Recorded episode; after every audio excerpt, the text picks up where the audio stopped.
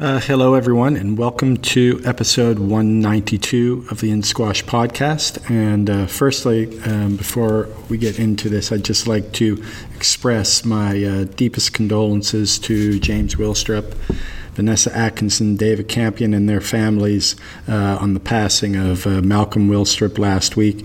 Like many of you, my familiarity with Malcolm was through James's squash over the years, and as a student myself, as a student of the game, and as a coach sometimes, Malcolm's approach to the game always impressed me and fascinated me, and he had such a passion for all things squash. And everyone associated with him sort of carried that same flag. I don't profess to know a lot about Malcolm, but as I said, I followed him a lot whenever he would speak on squash, or whenever James would play. I'd always kind of watch what he'd have to say. He'd do some things on Squash Skills. That was always fantastic, and they had that great documentary on him, which took him into his life. I recommend that many of you get out and watch that as well. But then there's James as well, who to me is a one-of-a-kind player, once-in-a-lifetime player, who just lets his incredible squash do the talking. And it's just every time I watch him play, it amazes me. And I can't speak for James, but I dare say he would be giving most of the credit, or a lot of the credit, for the player that he is, the passion that he has, and the way he handles himself on and off the court to his father. So what we've got planned on the podcast for the next couple of episodes, we're going to be paying tribute to Malcolm.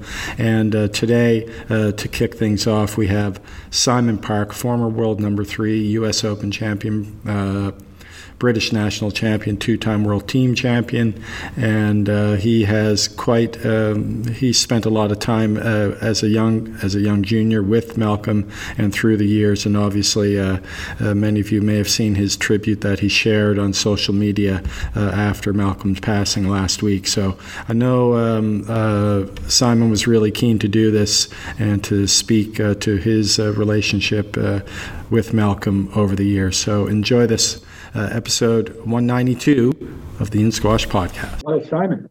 Hi, Jerry. How you doing? Hey, how you doing? I'm good, thanks. Well, Simon, I really appreciate you taking the time today. And I've just full disclosure, I've been a big fan of yours since way back, I guess. First time, I mean, I've known you since like the late 80s, like when you were a junior and stuff, but I got to see you play in Hong Kong. It was one of the best matches I've ever witnessed, just in terms of pure entertainment value. It was you and JP in the semifinal of the Hong Kong Open. You must remember that. 98. Was it 98? Yeah, I think it was 97 or 98. Yeah, he went on to win. Peter in the final. Yeah, those days. Yeah, I remember. Yeah, I've seen that one a few times going around on YouTube and stuff. And yeah, I'll probably end up asking you about that. We'll come to that. Yeah. Because for me, it's kind of a funny thing. Maybe not for you, because you play. I noticed you played JP a bunch of times over the years, and I know I think you're relatively good friends as well. So yeah, sure. As I know Jonathan from he's from my part of Canada, and sort of knew him back then as a junior and. Back in the early days. Yeah, the disco ball the disco ball days. Yeah. Yeah, I can imagine. Yeah. Well, Simon, it's really great to have you on the podcast. And firstly, I just wanted to hope you and your family are safe and well. We're all having to deal with this.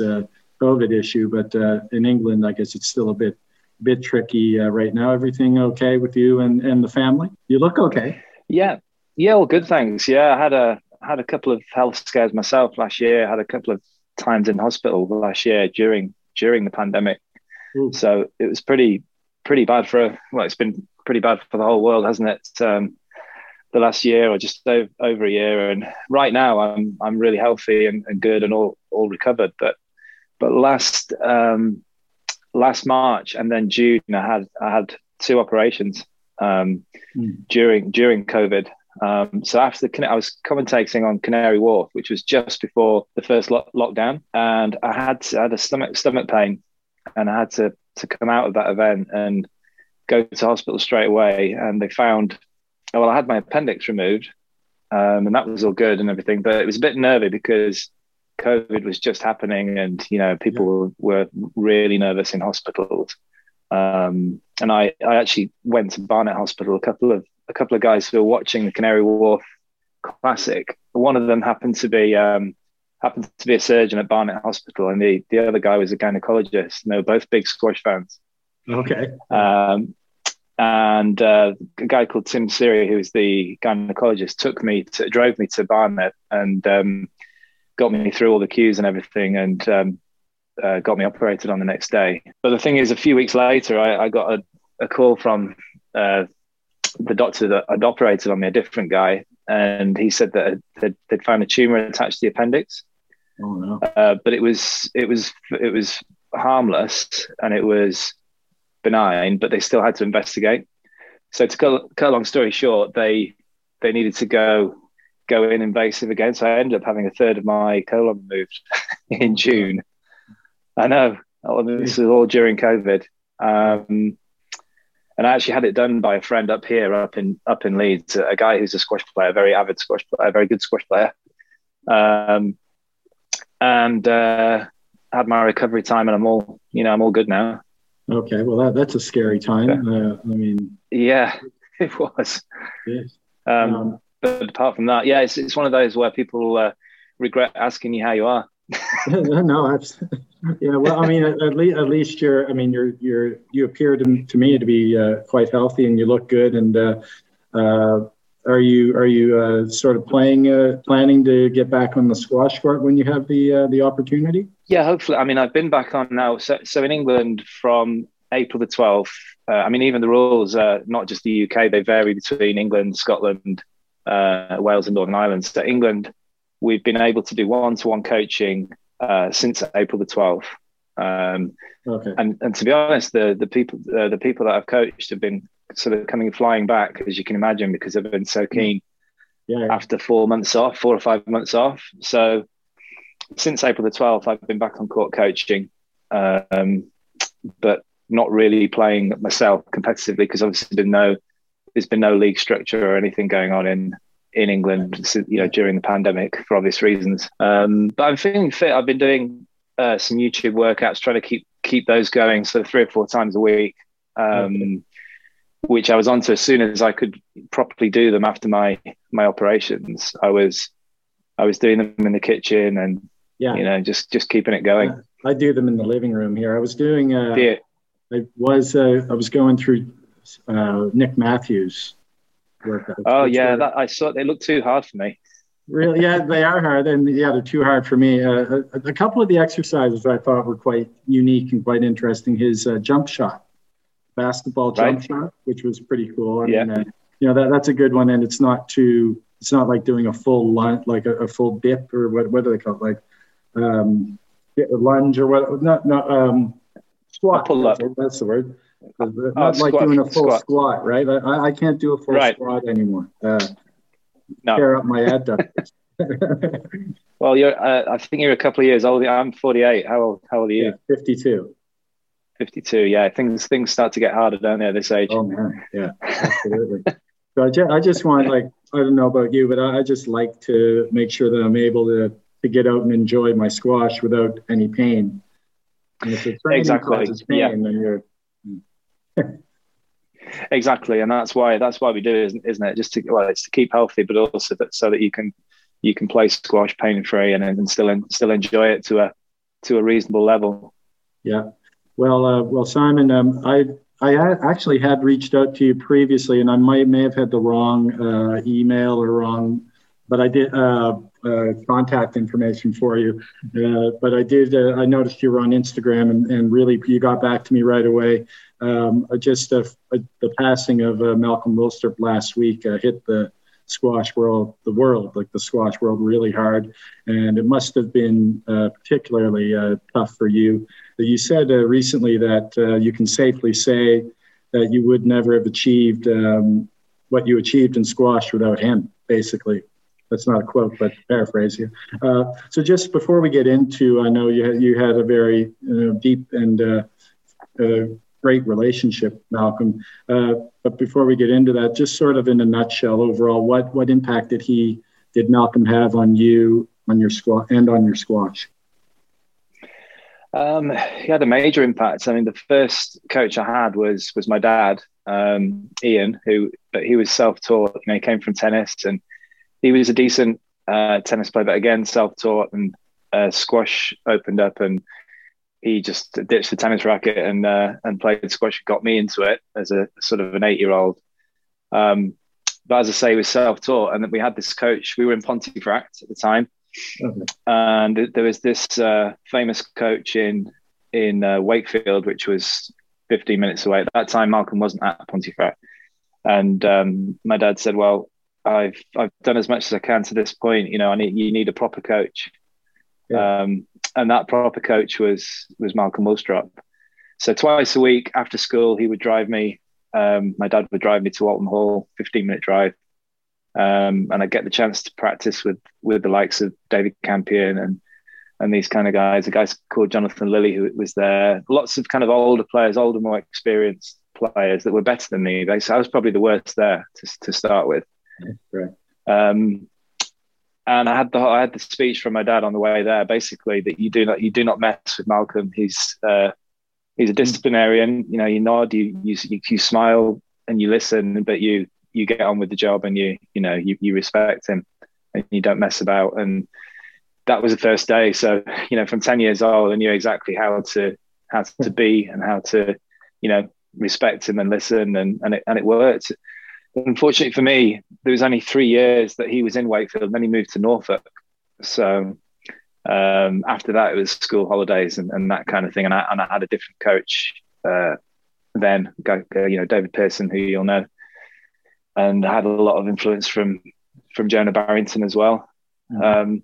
But Malcolm was, like I say, my first proper coach who instilled that discipline in me and got me to actually hit the ball correctly, because I think I was a bit scrappy in my early days. And he was, you know, all of the people that you've seen online who've given him tributes, they're exactly the same. You know, David Campion particularly, he's a very good friend of mine, has and still has one of the best techniques, I think, was on the tour, but around. And obviously now he's the England squash coach. So he's affected the squash world in a big way, not just for great players, but great coaches and people just who love squash around the world who perhaps didn't become professional or, you know, just became good club players, but have had a life in squash, and I think there's a lot of people that owe gratitude to Malcolm. Yeah, absolutely. I've known him since I think he came to fame basically for the squash world outside of the UK, maybe, and people not in the know through James, obviously. But prior to that, he had made a name for himself. Obviously, your dad knew that he was someone that he wanted to hand you over to at that point when he felt he could take you only so far. So what do you remember about those early days? Like your dad read you the riot act before the first few sessions with him. So were you intimidated at all, or did he kind of? He doesn't come across as someone who's intimidating per se. He just seems to have his way, and that way is really sort of it works, right? Yeah, absolutely. I mean, it doesn't work for everyone, you know. I mean, there's been a lot of players that have come through and haven't lasted 5 minutes with him because it just hasn't worked, you know, between the two. But I got read the right act, and that was the right thing to do by my dad. And I think for a 10-year-old, he's a bit scary. But I soon kind of got used to it and got used to his sense of humor and the way that he treated some of the older players as well. And you know, there was some adults as well there, not just juniors. And you start to feel like, you know, you understand what's going on and his ways and his methods. So that quickly wore off. I think that kind of being a little bit scared in the first 10, 15 minutes. Yeah. I mean, knowing from my squash career, looking back at the coaches I've had, I mean, we all sort of look up to a coach, right? And that's sort of, you know, you have a bit of respect for them right from the beginning, and then you go from there, right? You've got to have respect. I think that's the most important thing between a pupil and a coach. If there's no respect there, it's not going to work. And he certainly commanded the respect. I guess, you know, he was a schoolmaster before at Gresham School, and you know it was a private school, and it was very English and old fashioned, and he had his ways there as well. He was a very good rugby coach, and taught French, I think, French and English as well. So he knew how to get what he wanted from his pupils. Yeah. And it wasn't, you know, being nasty, although sometimes it could, you know, give you a good put down, but it'll quite often be quite funny. Yeah. Well, you tell a great story. Just to interrupt you there, sorry about that, but you tell a great little story in your tribute, that amazing tribute that you gave, that you shared on Facebook, and it's, I think, with one of the other juniors. He caught you guys playing racquetball or something like that.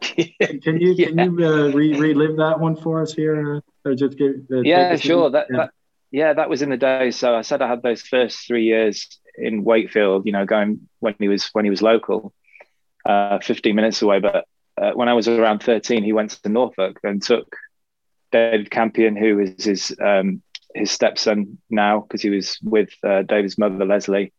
And Leslie was pregnant with James, actually, heavily pregnant. So they went down to Norfolk, and I used to come down and see them and stay with them and have coaching maybe for a week in the holidays, stuff like that. And obviously great, because David was one of my best friends, but Malcolm hated racquetball. He was a real purist, and I'd been there on holiday, and we were training one morning, and Malcolm said, I hear you two have been, you know, playing racquetball. Could just please not play it. It's stupid, you know, it's ridiculous.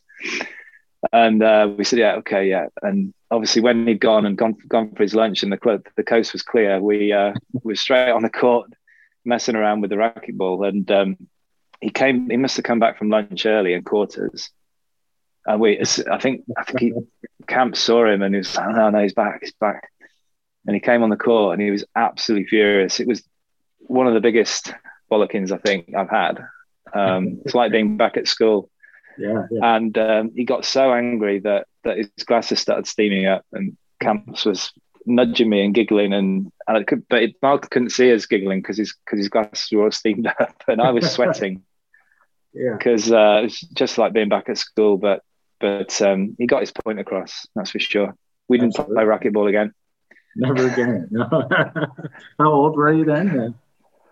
Probably around, I must have been around 13, and Camp's 14, something like that. But it's funny because I actually play the odd bit of racquetball now, and I used to be more of a kind of a purist with it, but it's quite a big thing, especially in Yorkshire. So with some of the older players, because, you know, kind of extends your, it's not as hard on the knees and on the body. Like so. Squash 57, do you play racquetball but on the squash court? Okay. Yeah, basically. Yeah. And it's funny because all through these years, I mean, Pontefract is one of the biggest clubs in Yorkshire and in the country.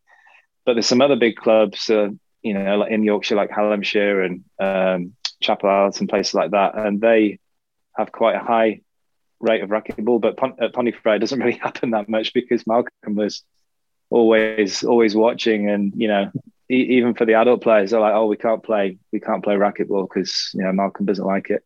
Yeah, he wouldn't let it infiltrate Pontefract. Eh? No. no racquetball sales in the pro shop. Exactly. It was all squash, and quite interesting actually. A lot of the older players, I'm talking older than us guys, you know, 60, 70, maybe even older. These people were playing. If they were getting on the squash court, they were playing more doubles squash. Yeah. And that's something that I think Malcolm has kind of pushed quite well in Pontefract, which again is a great game. I think it's a great game. Yeah. Yeah, it's big in Canada, I'm sure, as you know, in Toronto and throughout Toronto, Montreal, Vancouver. It's got a bit of a following, and it's mostly the elder statesmen who play it. Slightly easier physically. Yeah, absolutely. But I think it was Nick Taylor. He was saying that in the lead up to when he won World Masters, he said he didn't play any squash. He played squash 57. Okay. Yeah, well, he was pretty good at racquetball, I think. Squash 57, which you would imagine, because he's always been a good mover and, he's still pretty fit for his age and all that kind of thing. And I think he did actually play a little bit of Manchester. I'm not sure if he coached it at all.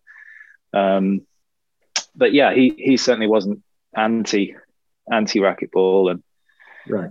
I feel like I'm really pushing racquetball at the moment, but that's just something that to pay homage to Malcolm, obviously, we don't want to do that. Right? Yeah, exactly. Yeah, we should close that subject. Yeah, but now you mentioned that after Malcolm, I think you mentioned that you weren't able to spend as much quality time with him after that when you were 13, 14, but you did manage to get out with him a fair bit, regardless. Like I guess at like junior events or events where he would be there just to support his own team. Would you guys still be connected when you met at these other events later on? Well, after my junior career, during my professional career, or in the junior career. After you sort of parted ways when he moved at 13. Yeah. Yeah, we would. Yeah, I mean, my dad, like I say, would take me down to Norfolk, which from here was quite a long. Well, in English terms, it was quite a long way, like a 3-hour drive. I know it's not very far in Canada. But, yeah, around the corner, local. Yeah. But he, we kept that contact going. But obviously, as I said, I had a coach.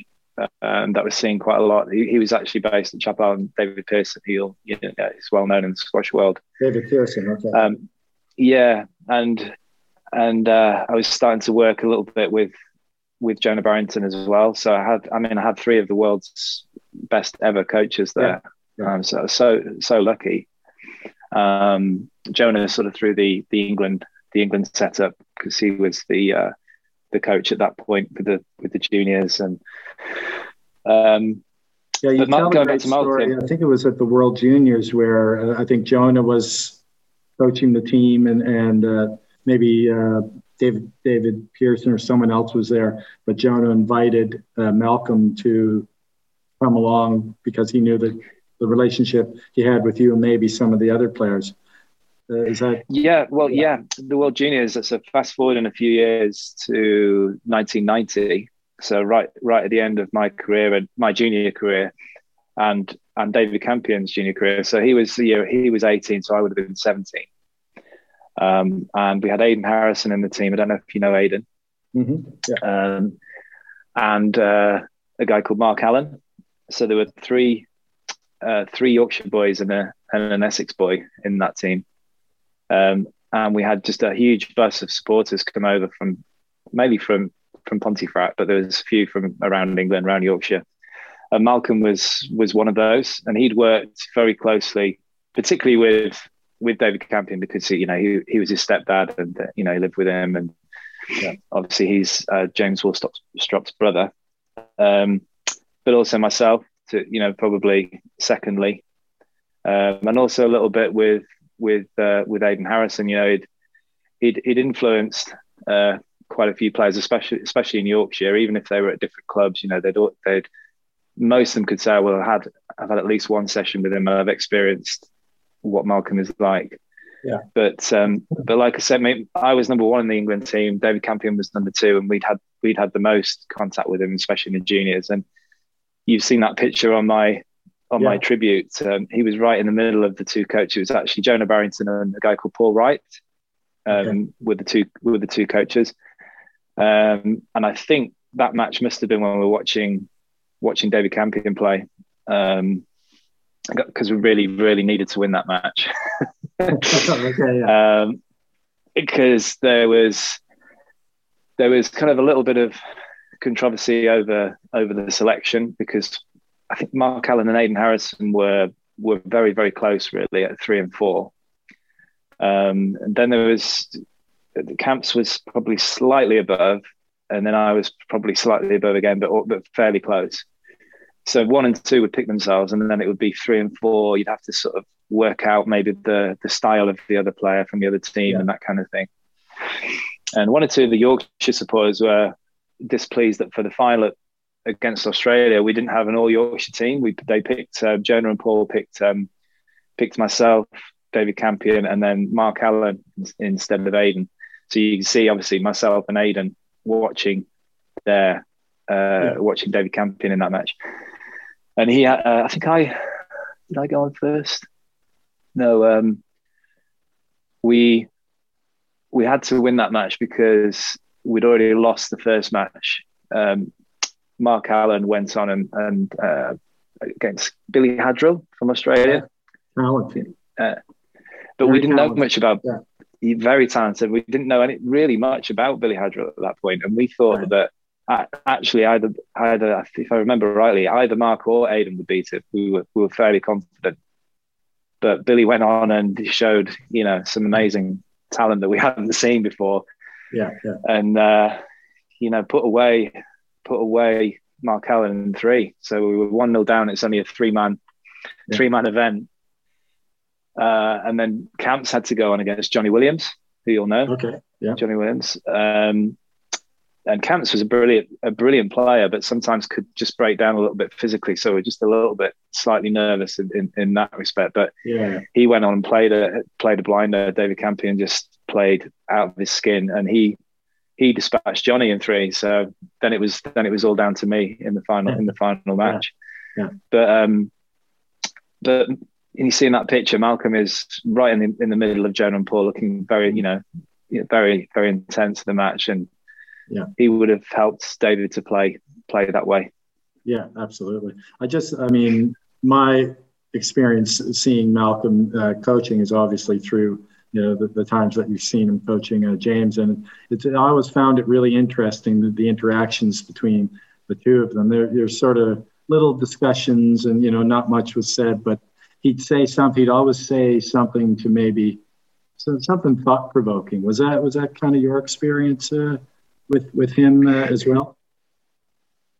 Yeah, I think so. Maybe just something to push the button a little bit, make you think outside the box, as you say, and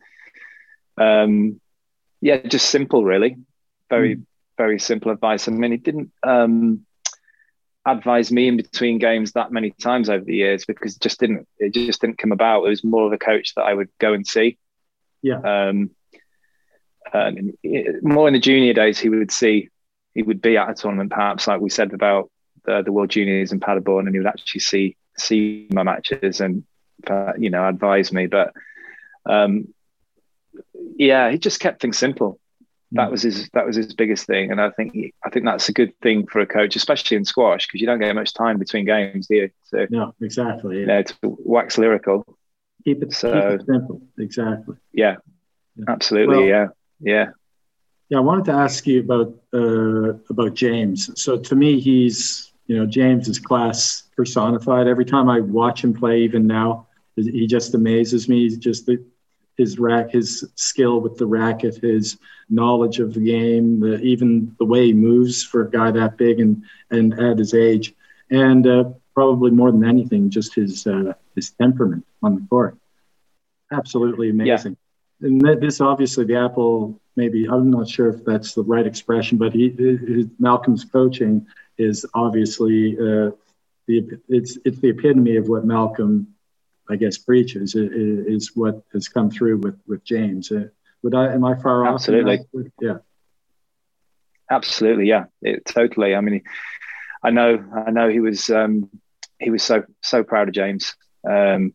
He wasn't a man that, kind of said that very often, I don't think. And when he did, it was it was great. I mean, I was talking to David Campion the other day, and he told me that Malcolm had told him how proud he was of him, and you know, he was so elated by that. So I'm 100% sure that he felt the same way about James. You know, as you summed up there, he was, you know, and still is just an amazing player to watch. One of the favourites on the tour, isn't he? By squash fans around the world. You can see all that the Egyptian guys are talented with the racket, but the way he plays the game, it's just a pleasure to watch. I mean, he's got everything. It's pure striking, isn't it? It's pure striking. Yeah. And I've been on court with him many times. You know, there was a phase that I went back to Malcolm after I moved back from Nottingham and I came back to Yorkshire. I've been in Nottingham for 12 years. And it was funny really, because when I look back, it's kind of my pre-PSA career that I was with Malcolm a lot, and my post career. And I was lucky enough to practice with James a lot. You know, I was down at 10:30 a lot of mornings at Pontefract, and James would be there with a lot of other great players. I mean, Lee Beecher was there, and Saurav Ghosal, not all at the same time, but I mean, sometimes they would. So you knew you'd be in for a hard day if they were all there. Yeah. But James, he's just great to practice with, because he's relaxed when he's on there, but he's really concentrating hard. But he hits the ball every time. I don't think I ever saw him hit and miss it. You know, it was always clean, and he was always thinking. I think that's what Malcolm helped him to do. He was always thinking of something a little bit different. Everyone thinks that Malcolm's routines were sort of just like one dimensional. This is often people who haven't been to Malcolm sessions. Mm.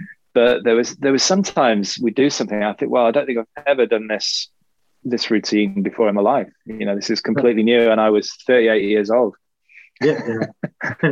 So, well, you watch James play. I mean, he plays. There's no one that plays like him.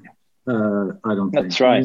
I mean, the way he can move the ball around, the way he changes the pace, the way he plays that drop shot from the back corners. No one does it like he does. Yeah, especially on the back end. yeah. he must have won quite a few dollars with that long backhand drop shot straight from the back of the court. Yeah, but he's practiced that. You know, he was practicing that in North Walsham in Norfolk when he was 3 or 4 years old. I mean, I don't know about the long drop, but he was he was hitting balls. You know, and going back to that time and thinking about James then, and I mean, I knew him literally straight from the womb. And in that house, you know, it's a nice house in Norfolk, and there's one room which was basically a bit of a playroom, but more like a ballroom, really. Not a ballroom in the dancing sense, but there were just all different types of balls, like a rugby ball, you know, a football, a tennis ball, you know, squash balls. And James always had access to just sort of throw and kick and just mess around. And I think there's a lot to be said for that, really. And then obviously he got onto the squash court very early age. I think he was three or four. And it just went from there, really. And obviously Malcolm instilled the passion from the game that's been lifelong. Yeah, absolutely. Well, and his kids, he's got two boys, and they're always trying to get on the court as well. And you know, it's hopefully going to be something, you know, a life for them. I'm sure it will be. I don't know if you can hear my dog, but she's barking now. I'm not sure what happened. I heard a couple of, I wondered what that was. Internal part. Must be a cat outside bothering. But well, just before we move on, I mean, is there anything you'd like to sort of leave on in terms of Malcolm, and anything you sort of, any last words, so to speak? Well, I mean, I said it in my tribute. I'd like to thank him for everything he's given me, but also to the world of squash, to all of the players that he's helped. And I know to Pontefract Squash Club, Mick Tyler, he's done so much for that club. Just tireless, really. And he's gonna be sorely missed.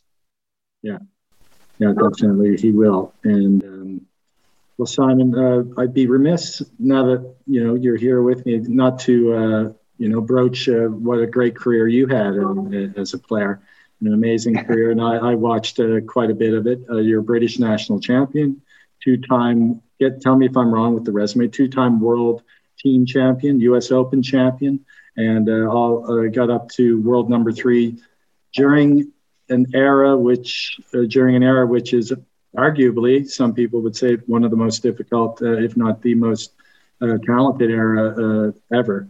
So with that impressive resume, would I be wrong in guessing the British National Championship would be your sort of crown achievement, or is it difficult to just choose one? I'd say that one alongside the US Open win in 99. I'm proud of quite a few things. You mentioned the world team. That was all correct, by the way. You got that all completely correct. Yeah. The research team. Yeah.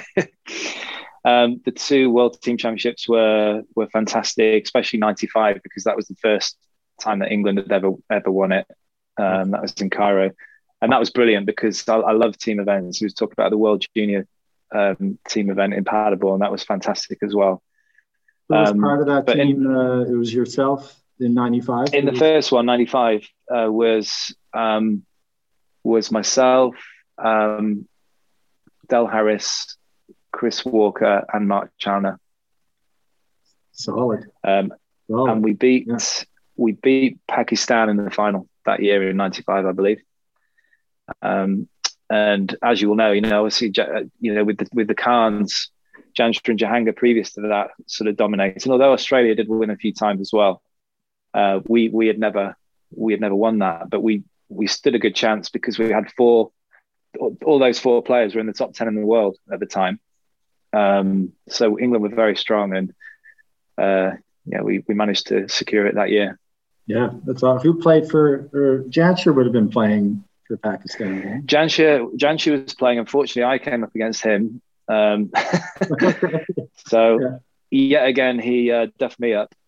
But what I do remember clearly in the final is Mark Chaloner had to play the deciding match because we won. Chris Walker must have won, or Del Harris. I think Del Harris beat Zarek Jahan Khan, so okay. England were 1 up, and then I got duffed up by Jansher, so it was 1-1. And then Mark Chaloner had to beat Mir Zaman Gul to get the trophy. Bearing in mind that he was a debutant though as well, Mark Chaloner. He was a rookie, never even played in home internationals, Europeans, anything. So this is his first time. But he was tough mentally, and we were nervous because Mir Zaman Gul was a fantastic player. Yeah. Electric. Oh, yeah. And those little backhand flicks that Mir Zaman had, he's so hard to read. But Mark, or Chip as we call him, he just played so well. He's so solid. He went 2-love up, and I think fairly comfortably. But I think then it went to a tie break. We were playing 9 English at that point. So I think it went to like 8-all, 9-8. And we were just obviously sniffing that victory. I think it was Neil Harvey and Stuart Corney were the sort of coach manager at the time. And the final shot, the ball went to the back of the court on Mark Chaloner's side, and it came off at a slight angle. And this is a little bit Jonathan Power, like your friend. He did a reverse angle to the right-hand side of Mir Zaman Gul, who was on the tee. The ball went to the right-hand side and round, and a millimetre above the tin for a winner to win the championship. Wow. I've never seen anything like it. Right. And, well, that's sort of Mark's sort of style. He's sort of a different type of player. He's not the sort of traditional sort of squash up and down the wall back during that time, is he? That's right. Yeah, I mean, he was interesting because he wasn't a top junior. He wasn't a bad junior, but after I don't know if he was maybe lower end of top 10 in the juniors or maybe top 15, but when he came out and he decided to go pro, he really put his heart and soul into it, and I remember he came up to Harrogate for some coaching with David Pearson, and he improved so fast. And he could be attritional and go up and down the wall, but then suddenly he would be incredibly explosive, especially on the volley, you know, on the forehand volley, and just come out of nowhere. You know, you hit a slightly loose cross court and he'd be on it, and the ball was gone down the wall. Yeah, he was one of the most, I think, explosive English players back in the day. And he used to give Brett Martin a lot of trouble. I remember he beat Brett Martin a few times. Yeah, okay. Yeah. And, well, he was the man of the hour. Mark eventually... Sorry? Yeah, Mark eventually got top 5 in the world, I think. There. Yeah, he was. That final point to win it for England for the first time, it was just amazing. Now, speaking of final points, I want to bring this up, and we brought it up. We talked about it just in our chat before we started. One of my favorite matches of all time, and I've seen it. I saw you guys play this. It was yourself against Jonathan Power in the Hong. This is a personal favorite of mine. It may not be one of yours. I thought you played really well, actually. Hong Kong Open semi-final against JP. And it was a match where JP was just going crazy throughout the whole match against the officials. I think it wasn't necessarily because, well, there were a few. I thought there were a few pretty bad calls there against him. But the worst call of all was the one against you, the very final point, because it was definitely up. That final, it was match ball, and you kind of, he sent you going the wrong way, and you kind of adjusted your movement, and you got the ball like a cross court out of the back corner, and you lunged and you got your racket under the ball, but forget who it was. The Pakistani pro there in Hong Kong was the official.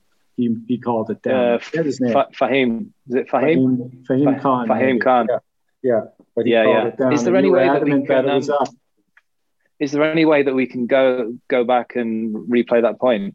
You should, because it was a cracker of a match. But do you remember that match at all? I mean, there were periods there where Jonathan just, he opened the door and just starts shouting at the referee. And then I remember in your post-match interview, you felt that he took away from your concentration with all his talk. Yeah, well, he did that quite often. you know Jonathan very well. I mean, he's hard enough to play against because he's so good with the racket, never mind the mouth, you know. Yeah, but looking back, he was hilarious, but at the time it was not funny. No. And I was playing really well. I think it was it 98? Yeah, you were playing really well. I forget who you beat in the quarters. It might have been Rodney Isles or I forget, but you had some good wins up until that. Yeah, and prior to that tournament as well was, I think I won the Malaysian Open. And I think that was the tournament before. So I was already in some good form. I think I'd beaten Brett Martin for the first and only time, by the way, that I beat Brett Martin in the semis in Malaysia, and then Del Harris in the final, and then we moved on to Hong Kong. So I was in good form.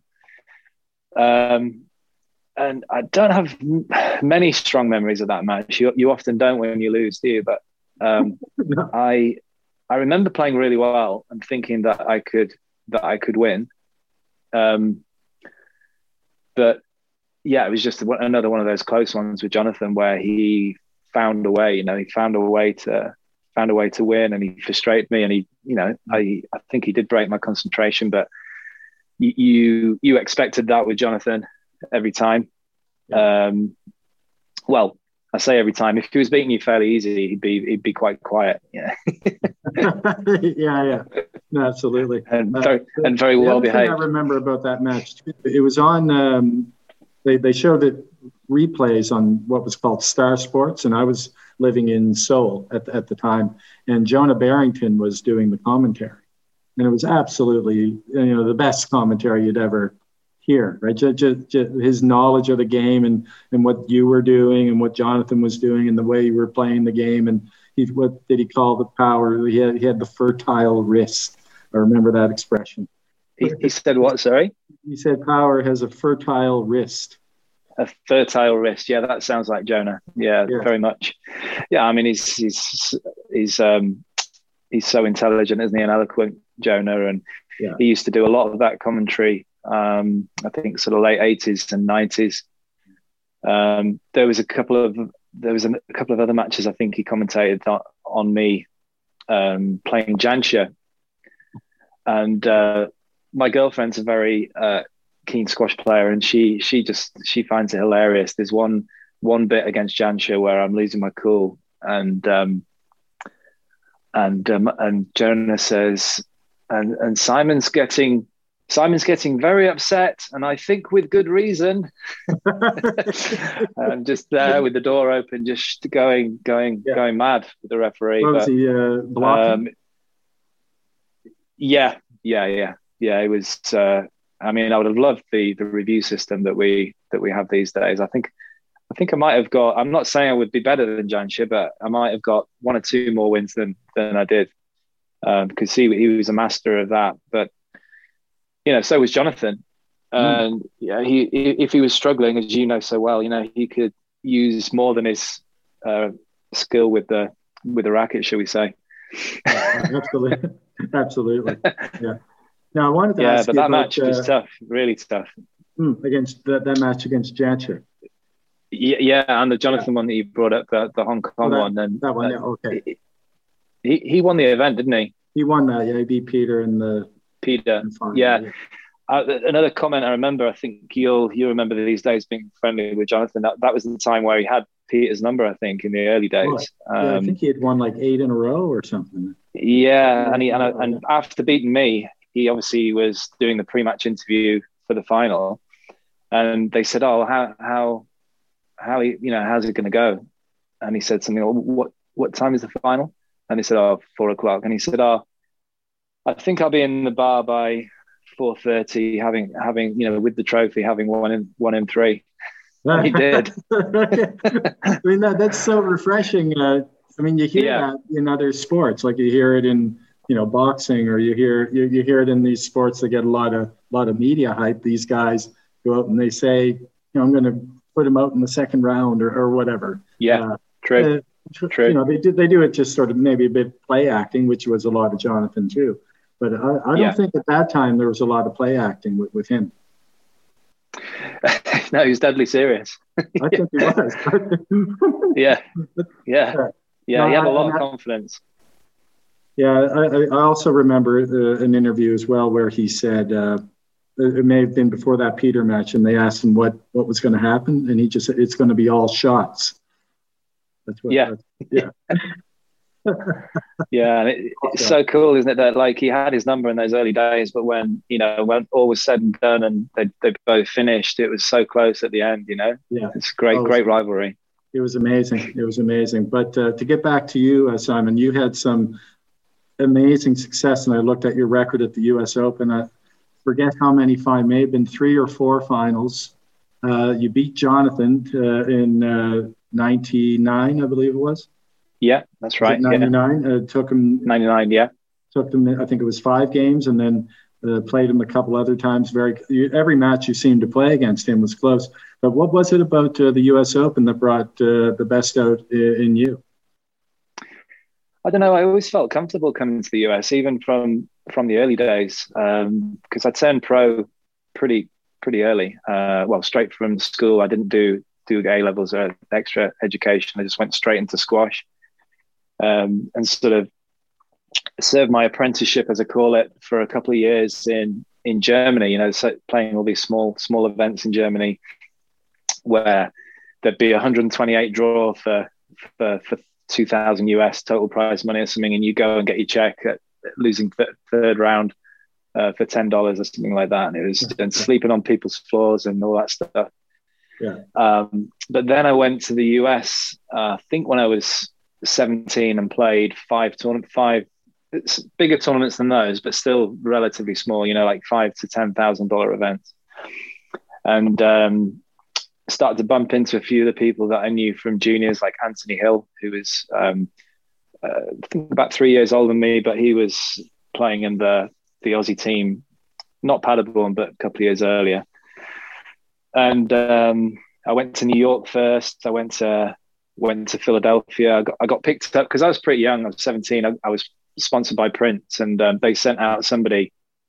I think he was a tennis guy. He was a really nice guy. I can't remember his name, but he was from Prince to kind of chaperone me, and he was really really good. I think I stayed with him at his parents' house when we were East Coast. And then there was a lady from Prince that looked after me when I was West Coast. But I did New York, Philadelphia, San Antonio, bizarrely in the middle, and then LA and San Fran. They were my five events when I was 17, and I just absolutely loved it. I had a great time in the States. And 17, yeah.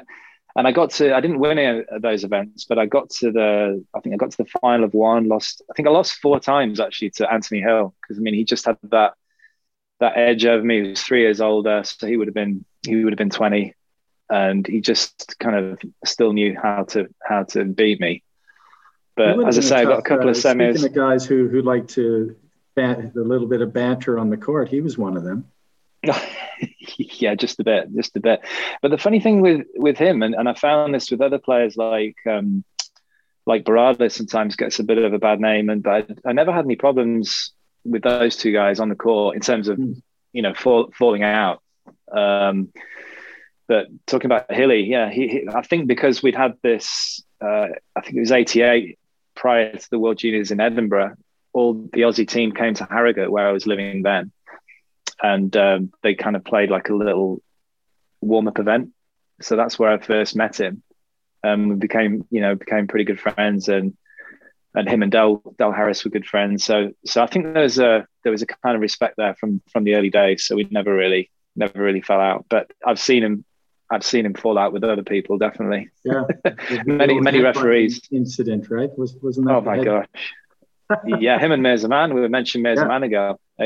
But yeah, that was at Lamb's Club in London, and got into the main newspapers in the UK, the Sun newspaper. Not that you can call that a newspaper, but it got quite a lot of press. Yeah, definitely. Yeah. Now you've had the good fortune of playing in the Jansher Khan era and the Peter and JP era. Both were quite unique in their own way. So what was it like to, to compete at such a high level in both of those eras? Would you rate one better than the other, or were they different? It's an interesting one, actually, because for me, I had such a long career. I'm so lucky to have had 18 years on the PSA, right from I think it was 88 to 2006. So I feel like I went through about five eras. I must be the only guy that's played. Let's have a think. Gamal Awad and Mohamed El Shabaghi in both in tournaments. Gamal Awad, yeah. He was very much on his way down when I played. I played him in the British Open. Qualifying in the late 80s, and so obviously he'd been a previous world number two and legend, and but he was definitely very much on his way down. He wasn't moving very well. It was one of those sad things, when a great athlete is struggling.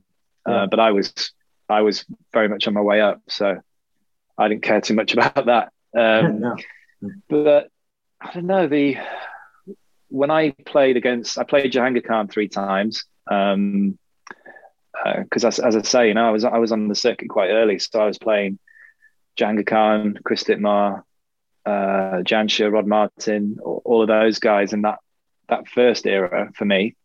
Yeah, and then pretty much all of those guys retired apart from Jansher. Jansher, as you know, continued a bit longer, a little bit younger than those guys, apart from Rod Martin. But Rod Martin got injuries. And then they kind of left, and it was the nickel power thing. But with players like Jahangir and Dittmar, they were 10 years older than me. Yeah. So just big strong guys, right? Yeah. I played Jahangir three times. I think when I was 19, and he beat me three times, 3-love. But all I wanted to do was try and get a game, and I got close a few times, and he gave me quite a lot of kudos. So there was, good potential, but it was, I was never going to be close to him, and then he retired. But Jansher was a different thing, I got a little bit closer to him, but got the one win against him. Yeah. in the Dutch Open in '91, but the rest of the time, you know, he just found a way to win. He's one of the guys. I mean, when I watch, there are certain guys I like to watch. I like watching a guy like Kareem Abdul-Gawad. I just like the way he hits the ball. But Jansher, I think out of all of them, I mean, the way he moved and the way he places the ball, his movement into the corners, his drop shots from just about anywhere. He's one of the guys, like, you've got to rate him as one of the, you know, best, one of the greatest of all time. One of the greatest, definitely, without doubt, yeah. Yeah. I mean, he was such a smooth mover, and you mentioned Gawad. He's probably one of the most recent players that you can compare him to in terms of his relaxed movement and skill level, but also is kind of a sixth sense. Mm. Sometimes, you know, I think it was Brett Martin that was saying about playing Jansher against most other players. I mean, you're talking about world-class players. Brett Martin would, you know, you've seen him play, I'm sure, loads of times. He'd work this rally in his Brett way, you know, with that wrist, and, you know, you'd be doing so much more work than him. And then finally he'd get a loose one and he'd flick you, and, you know, you wouldn't see it. You know, it would be the end of the point.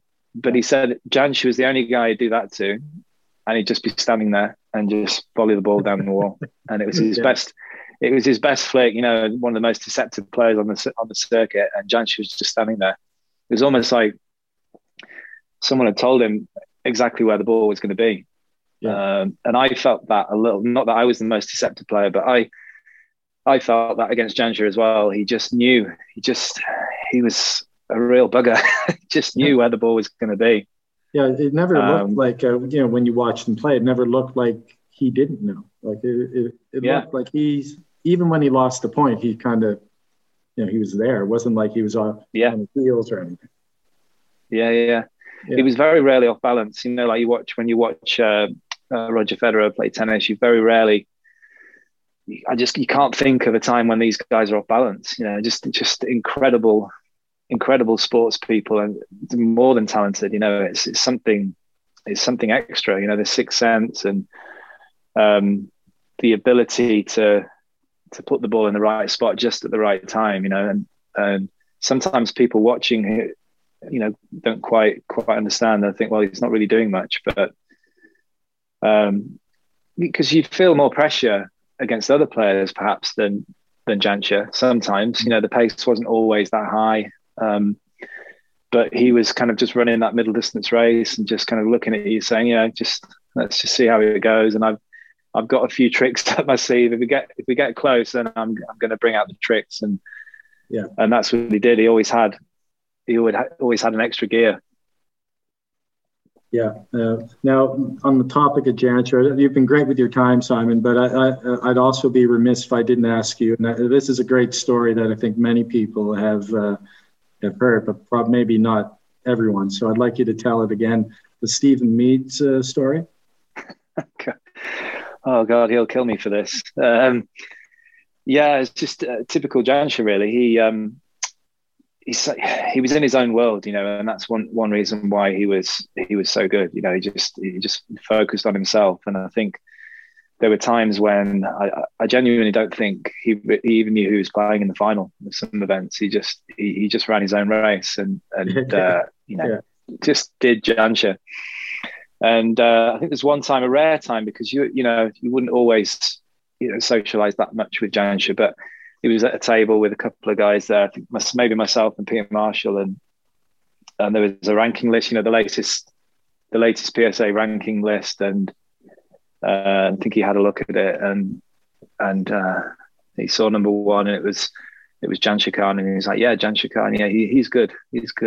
And then he went down the list, and I think he might have seen my name, and, you know, Pete Marshall, and he got to about number 14 and saw or 15 and saw Stephen Meade's name, and he went, who is Meade? Just shaking his head like, who is Meade? And of course, you know, brilliant player Stephen Meade, and 14, I don't know what his ranking was, but he was pretty high. Myself and Pete Marshall were in stitches. It was just typical Jansher, and then just in his own world. I mean, he got accused, obviously, of being arrogant for things like that, but it was hilarious. Yeah, I love some of the exchanges that he'd have with the officials on the court too. Yeah. Just in his high-pitched voice and yeah.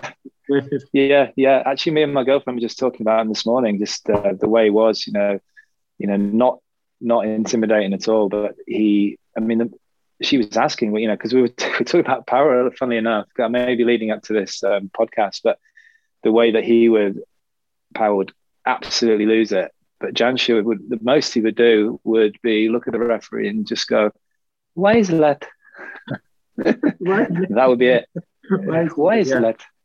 And that would be that would be him absolutely furious. Yeah, more than enough to intimidate the officials, probably too. Yeah.